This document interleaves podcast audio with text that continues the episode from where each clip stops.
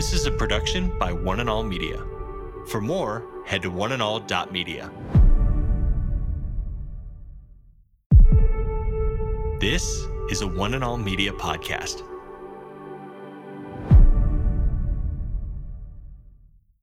Today, Today. Today. Today with Jeff Vines, We are taking the gospel to the world. pastor, apologist, and Bible teacher. Bringing people far from God near to God. We believe in one truth that will be delivered in love and compassion, connecting every one person to all that God has promised them.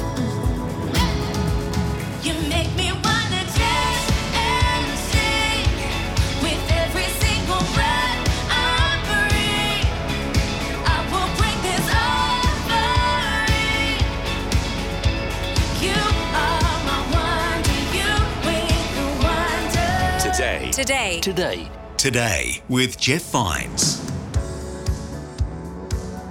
Welcome back to Today with Jeff Vines. My name's Aaron, and we've kicked off an epic series titled The Story, where Pastor Jeff is looking at the overarching story of the Bible, starting in Genesis and going all the way through Revelation. Over the coming weeks, Pastor Jeff will bring us stories or passages as he steps through the Bible. Today, we're continuing the creation story in Genesis that we started last time, looking at how we are the center of God's world and that we are the reason he created all things. Here's Pastor Jeff Vines now to finish this message. the same God that made the sun, the moon, the stars, the heavenly lights, God, that God, He's the same one that brings down blessings into your life every single day. And He is not like the weather patterns, He's not shifting and changing. He's the same yesterday, today, and forever. Now, just pause right here for a moment. I got a lot of stuff to cover in a short amount of time. I need your help, I need you to concentrate. It's easy for us to look at ancient civilizations and say, man, they were stupid. I mean, really? Worshiping the sun and the moon and the stars and sea monsters coming out. I mean, come on. I mean, they weren't very smart, were they? Well, I wonder what the ancients would say about us. We worship things that have been created, we worship money. Remember, worship is anything that you trust, serve, and obey. The more money you have, the more you trust in yourself and your own security. You obey money, you're willing to do whatever it tells you to get more of it. You serve it. Whatever changes you have to make in your life to get more money, you're willing to do it. How will the you think the ancients would look at us in modern day and say, "Man, you're stupid, man. Why are you worshiping stuff?" Some of us worship success. We think that's how we get our meaning out of life. As long as other people know about us, as long as people are thinking about, as long as people raise us up above everybody else, as long as we have position and power, we think that's what matters. But that's temporary. At best, it's temporary. And people are fickle, man. You can't trust them from one day to the next. What is popular today may not be popular tomorrow. You trust, you serve, you obey other things. So before you take a good look at the ancient world and say, boy, they sure were stupid, I'm not so sure um, we can do that. We have some of the same habits. And then comes day two, where the God creates weather, sky, and sea. And then day five, what does God do? It's connected with day two. He fills the sky and the sea. He makes birds of the air and fish of the sea. I like that too. Then on day three, it's about food coming forth on dry land and on the earth. But what happens on day six? On day six, God fills up the earth with land and human beings, and it's all related. You say, Jeff, what's the point? You and I struggle with it, but the ancients would have heard it loud and clear that there is a creator God who made everything out of nothing. And he must be a joyful, generous creator, an inventor, a designer, an engineer, bringing all this order and function out of the chaos in the universe so that he could give good gifts to his children. In the creation story in the ancient world, it's about the God struggling with chaos. In the biblical creation story, it's about God making planet Earth for us. He makes the heavens, He makes the earth, and then He fills it with stuff that will cause us to not only survive, but to be able to thrive. And He's incredibly creative as He does it. Now, let me tell you a side note here Genesis is not the first book written, Job is. Did you know that? Job is the oldest book. Job right away answers, by the way, there's more stuff in the book of Job about the how of creation than in Genesis. It's amazing. Scientists have discovered, well respected scientists have discovered, there are things recorded about the universe in the book of Job that we're just now finding out. Wow. Matter of fact, there's a great writer, Hugh Ross, that lives not too far from here. This guy is brilliant. We had him on, interviewed him on stage. Let me just warn you, you got to be pretty clever to read his books. But he's got two great books. And if you're part of the 8% that you've got to be convinced more about the how of creation, pick up a copy of Hugh's books. One, a great book uh, entitled Hidden Treasures in the Book of Job. And then another book called Navigating Genesis. And if you've got to have those questions answered, go to the book of Job, go to these books, man. Some great reading, some great scientific detail. But I like the book of Job because Job reminds me of God's creative capacity. He not only makes the planet and the earth and the world so that you and I'll have food, so that we'd have sustenance, so we could survive and thrive, but God just creates stuff for no reason at all, just because He can. The psalmist says that. Says that He makes a stream to go through a dry and, and desert. And there's no people living there. He just does it because He likes to. Because He's a gratuitous God. He just sends a river right through the. Watch that. I'm going to make a river right down through this. And nobody's going to live here, but I just like the river. Job talks about this. It talks about making animals. Let's go back to the ostrich. I mean, this is really? I've, I've mentioned this before, but really, the ostrich? I mean, she lays her eggs and forgets where she put them. She's a bird, but she doesn't fly. But she runs faster than a horse and a rider. So God makes a bird who can't fly but runs very, very fast. Why? Because he can. Uh, The Bible tells just because he can. He, he's a creative genius. It's kind of a foreshadowing of what he's going to do in heaven. So you got no idea of his creative capacity. He's just getting started. Earth, planet Earth is a warm up. You got no idea what he can do. I think about, uh, talks in the book of Job in chapter 40, verse 15 about the hippopotamus. Refers to him as the behemoth, the hippopotamus. This, this excrement flinging creature. That's what it is. No real purpose for it. Think about it. I mean, I lived in Africa for 10 years. These things in the evening, as the sun goes down, as they relieve themselves, they take their tail and swish it all over the shoreline. Why? Scientists don't really know. No good reason. It's like God said, Watch this. This is really cool. Watch it. Okay. Hippopotamus.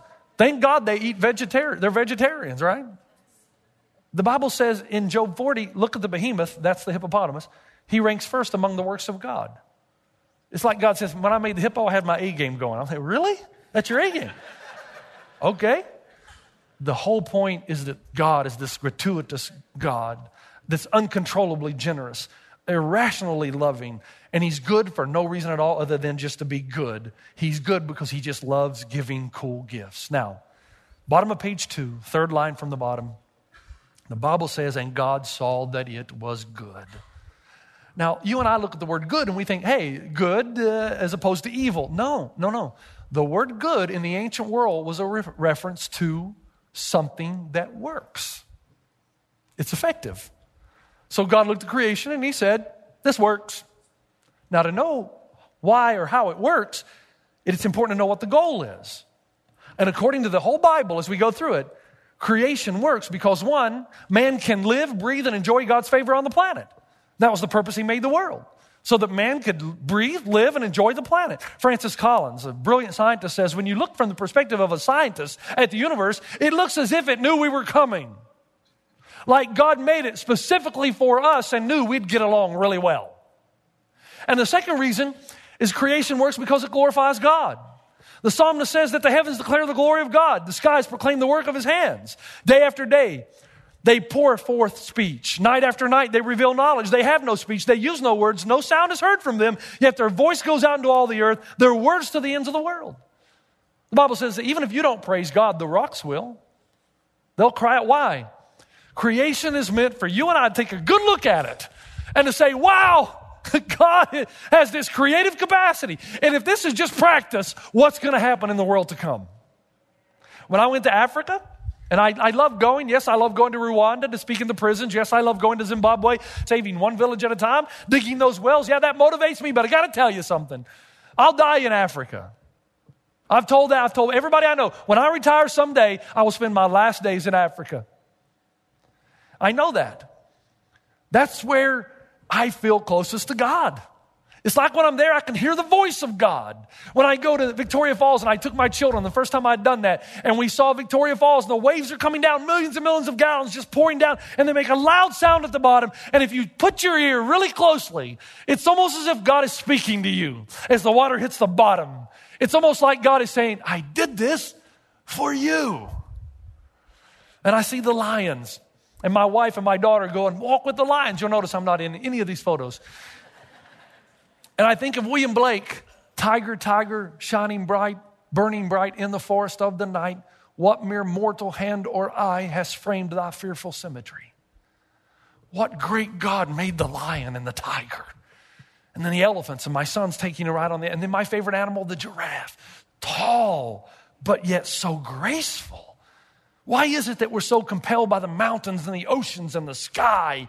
And the answer is, is because all of creation is singing the song of praise to its maker. And it's a song that's supposed to compel us toward God. One Jewish writer wrote like this. He said, the soul's nature or natural rather inclination to love beauty is the trap God most frequently uses in order to win it. The beauty of the world is the cooperation of divine wisdom and creation. God knows how to woo you. And that's what he's been trying to do since the day you were born. That there's something beyond it inside your heart. You know it. And the writer of Genesis is trying to tell us that nature is a choir singing the song and the praises of God. And he placed you here on earth. And we're supposed to hear the song of creation and be drawn and compelled to God. Listen, there is nothing else like that in the ancient creation stories. There is no other story like this.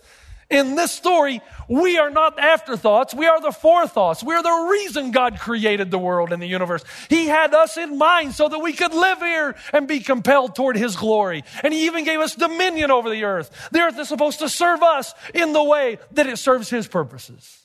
Bottom of page two, top of page three. Here's what comes next in the story. Let us make mankind, God says, in our own image. Who's our? Who's us? That's strange, isn't it? I thought God was by Himself. No.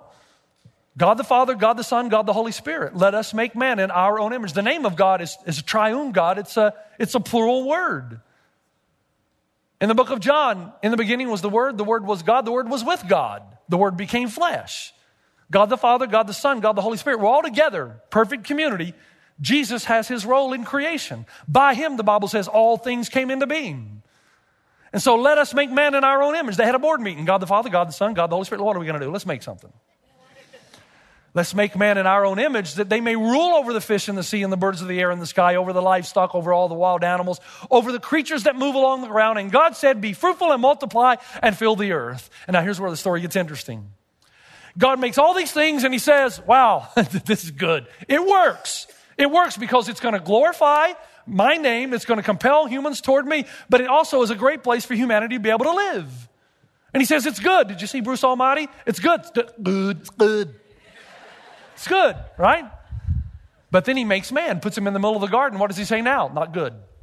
Now, if you're a woman, you're probably saying, Well, I understand that. What's so hard about that? No, no, no, no. He says it's not good because he told man to go, be fruitful, and multiply. And he recognizes man can't do this on his own. So he creates a helper for man. Now, here's something interesting, ladies. It's the same word used of God being our helper. Can I ask you, does that mean that God is subservient to us? No. So when God calls you, women, a helper, does that mean you're subservient to your husband? Oh, I don't think so. You've been given the same category as God Himself as the helper to us. You are the helper, and we are your. It's, it's a mutual helping. And what happens next? God says, Now, go be fruitful and multiply. Again, you think, well, that, okay, I've heard. No, no, no. In the ancient world, this all of a sudden would have let the world know men and women are both created in the image of God. The sexuality is not some superstitious act as it was in the ancient world for fertility rites. No. Sex became a gift created by God to be part of the wonderful world He made. So He says, I'm, sorry, but here's what He says Be fruitful, multiply, have fun while you're doing it. That's what He did. He gave us a task, but He said, You're going to like this part. And every man said, Every man said, God is unspeakably good. now, this is so crucial. Let's keep going because I'm running out of time. Part three, or page three, right in the middle. By the seventh day, God had finished the work he had been doing, so on the seventh day, he rested. Now we're rounding third going home, and I need your full attention because I get a lot in in about five minutes. The seventh day. Now, you and I read that. Think about this for a moment. Why did God need to rest? God get tired? No, God doesn't get tired. So why does the Bible say he rested? Because Genesis was written for us, but not to us. Ancient civilization would have understood this completely because a king builds a kingdom and he puts walls around it to fortify the city. And when the enemy is approaching, he doesn't wait till the enemy gets to the gates. No, he goes out. The king leads the army into battle. He goes out to deal with the chaos out there. And when he's dealt with the chaos out there, then he comes back in. And there's a parade, kind of like what we would call a parade. And there's a ceremony, and the king walks back through the gate with the army behind him. Then he takes his way up the steps and he takes a place on his throne. And it's said in the ancient civilization when the king sits on his throne that he rests on his throne because the chaos has been pushed back, order has been restored, and the king is sovereign over his kingdom. When the Bible says God rested, doesn't mean he was tired and he stopped doing anything. It means that everything is working just exactly as it's supposed to work. Man has a place to live, and it's good. And creation is designed to compel men toward God, and that's good. It's effective, it's working. So God took a seat, a place on his throne, and said, It is good. And everything was going so well. But in Genesis chapter 3, chaos made a comeback. Stay with me, gotta hurry. First full paragraph at the top of page four in your story. And the Lord God commanded the man, You are free to eat from any tree in the garden, but you must not eat from the tree of knowledge of good and evil, for when you eat from it, you will certainly, surely die. Now, what did they do? They had all this, all this stuff. And rather than worship and serve God, what they do? They ate the tree. Now, does it bother anybody else that God put the tree in the garden in the first place? Anybody else? See, it would bother you because you're not in the ancient world. It would really just, you're thinking, man, what's up? It was going so well. Why even put the tree in the garden? And notice where he put it in the middle. You got to pass by it every day. Every day. I mean, why not put it at the end of some canyon that you had to hike days and days to get to? But no, no, let's put it right in the middle where every day, oh man, there's that tree again. I, there's that, there going tree. You know, every, why? See, for you and I, we struggle with that. We get all theological and philosophical, uh, philosophical. But, but the ancient world did not. No, no, they understood completely. This is what God does. He wants to answer the question of allegiance every day of your life. He wants to know are you going to serve, worship, and obey me, or serve and worship something else? We've also talked about how God created for the purpose of love. The very essence of the nature of God is love. In order for love to exist, genuine, authentic love, there's got to be the option of not loving God. Love is not real if it's coerced and manipulated or forced. Love is only real when it's freely given. You can make a woman do a lot of things. You can't make her love her. You can't make her love you. That comes from inside. So God places the tree. All right, I want love. Let's see if you're going to love me. Are you going to pursue me? You're going to pursue your own purposes? The ancient world would have said, Oh, of course God put the tree in the middle. No problem there. Let's get this decision over once and for all. Who you going to obey? Who you going to serve? Who you going to trust? And if you're honest with yourself, even if you're a skeptic, you know the reason there is pain, suffering, and death in this world is not because of some chaotic monster out there, it's the chaotic monster in your heart. All of us. And now this is where the story gets good. Every day of your life, you pass by the tree. Every day you make a choice. Am I going to serve God or am I going to serve my own purpose? Every day you can decide, every single day. And there are times in your life when God's going to come to you and say, Hey, I notice you're sitting on my throne again.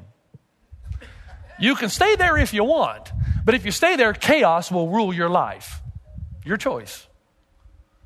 Or you can let me take my rightful place on the throne of your life, and if you do, I'll push back the chaos monsters and you'll have this incredible peace in your life. I'm not telling you everything will be perfect and fine, but in your heart, I'll be on the throne. And when I'm on the throne in your heart, you'll have a peace that passes understanding. It all happens, it all starts, and this is the purpose of Genesis. Why? It all starts at the foot of one tree. Chaos begins. And everybody's going to deal with their chaos in their lives one of two ways. You're either going to try to get more stuff and distract yourself. I'm going to go get a bunch of money and I'm going to do these projects and I'm going to distract myself from the chaos that's in my life. And I'm going to tell myself that I don't need God. And even though you would never admit that, that's what you're doing. If I can have all this stuff, I don't need God. You'll even get God involved in to help you get your stuff. But that's still your God. He's not on the throne of your heart. All that starts, and then bitterness comes in, anger, jealousy, envy, everything just comes in. The chaos comes in, starts to flood us. And the first story, the first part of it, tries to tell you this. It all started at the foot of one tree.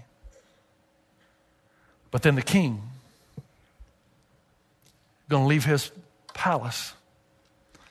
He's going to come down. And rather than waiting for it to get there, he's going to come down and meet it head on. And he's going to go out to confront the chaos, the only chaos that can ultimately destroy you sin and death. And what started at one tree, he's going to defeat in another tree. And he's going to die for the sins of the world. He's going to humble himself. And he's going to push back the chaos of sin in your life. And he's going to look at you and he's going to say, Behold, you are good. Not that you're good pragmatically, but your sins have been forgiven because of the cross. I see you as good, you and I. There's no longer a gap between us. We can have fellowship one with another. I can be involved in your life because I've defeated sin. And they're going to kill this king. He's going to die, but he's going to bring a big surprise. He's going to come back again. And when he comes back, he's going to defeat death once and for all, so that all who call on his name, all who call on his name, will live with him. And then he will march back up and he will take his place on the rightful throne. And he will spend your entire life asking you, Are you going to let him sit on the throne of your heart so that when his kingdom becomes a reality, that he will be your God and you will be his people? And every day of your life, you have to make the decision as you walk by the option serve God, serve my own self aggrandizement, serve God, serve my own purposes. And every day you get to choose, and one day the choice will be finished. And for those who have chosen for the king to sit on the throne of their hearts, he will make his kingdom a reality and will be a return to the Garden of Eden, a return to what life was supposed to be like when creation and his handiwork compels us every day to him so that we will stand and praise every day of the rest of our lives to eternity.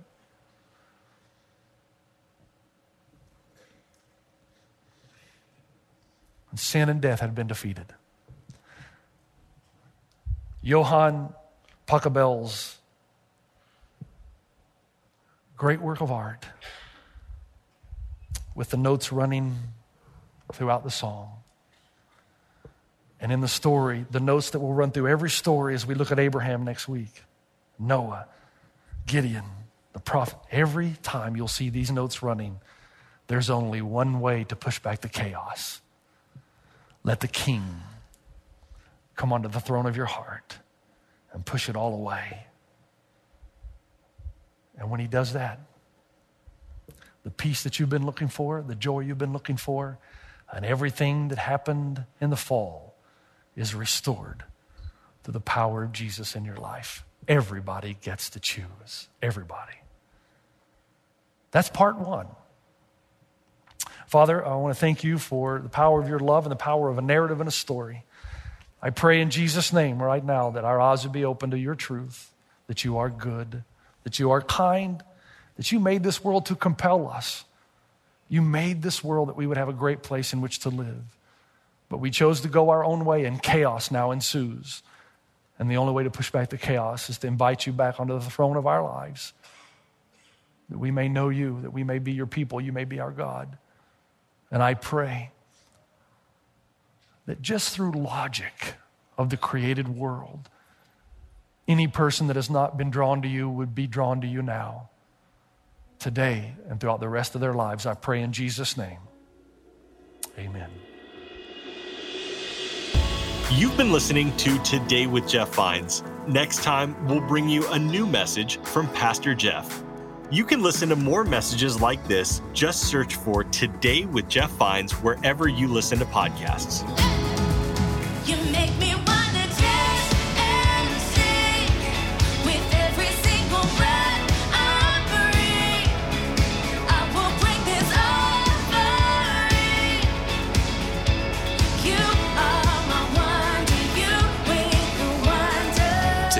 Today. Today. Today. Today with Jeff Vines. This is a production by One and All Media. For more, head to oneandall.media. This is a production by One and All Media. For more, head to oneandall.media.